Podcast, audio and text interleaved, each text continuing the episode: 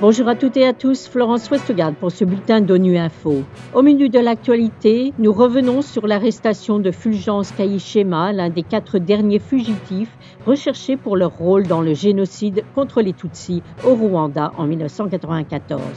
En Ukraine, les agences de l'ONU sont venues en aide à 5,4 millions de personnes en quatre mois.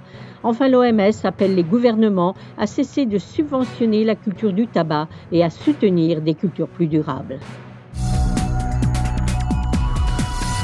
Fulgence Kayishema, l'un des quatre derniers fugitifs recherchés pour leur rôle dans le génocide contre les Tutsis au Rwanda en 1994, a été arrêté mercredi en Afrique du Sud.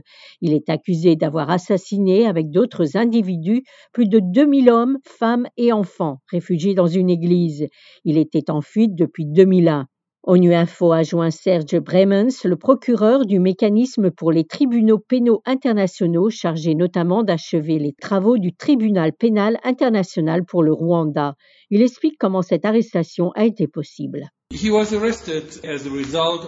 été arrêté à la suite d'une opération conjointe entre les services de police sud-africains et notre bureau des Nations Unies, et en particulier notre équipe de traque. Mais avant que cette opération d'arrestation n'ait eu lieu, cela a pris un an de préparation pour y arriver. Ainsi, depuis un an, mon équipe s'est rendue cinq fois en Afrique du Sud.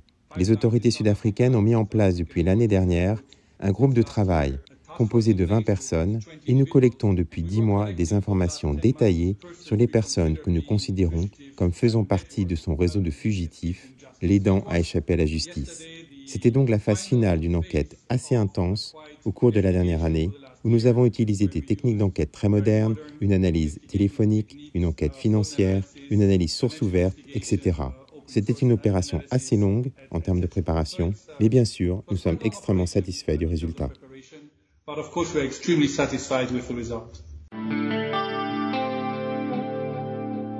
Alors que la guerre fait rage en Ukraine et a un impact dévastateur sur les communautés, en particulier dans l'Est et le Sud du pays, les agences humanitaires onusiennes et leurs partenaires continuent à venir en aide à un plus grand nombre de personnes, atteignant plus de 5 millions de personnes en quatre mois.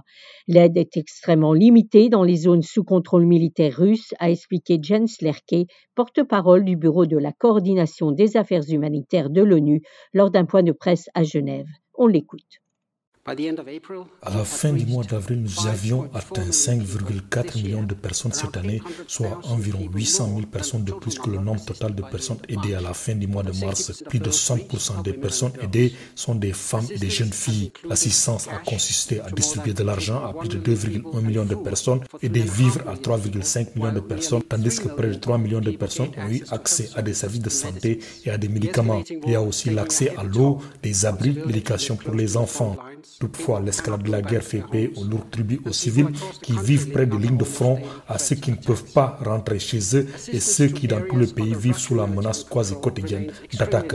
L'aide aux zones sous contrôle militaire russe reste extrêmement limitée en raison de l'aggravation de la situation sécuritaire. Les partenaires humanitaires ont perdu l'accès à près de 60 000 personnes dans une quarantaine de villes et villages proches des lignes de front dans les régions de Donetsk, Kharkiv Luhansk. À l'occasion de la journée mondiale sans tabac, l'Organisation mondiale de la santé a exhorté vendredi les gouvernements à cesser de subventionner la culture du tabac et à soutenir des cultures plus durables qui pourraient nourrir des millions de personnes.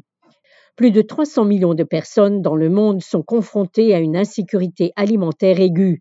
Pendant ce temps, plus de 3 millions d'hectares de terre dans plus de 120 pays sont utilisés pour cultiver un tabac mortel, même dans des pays où les gens meurent de faim.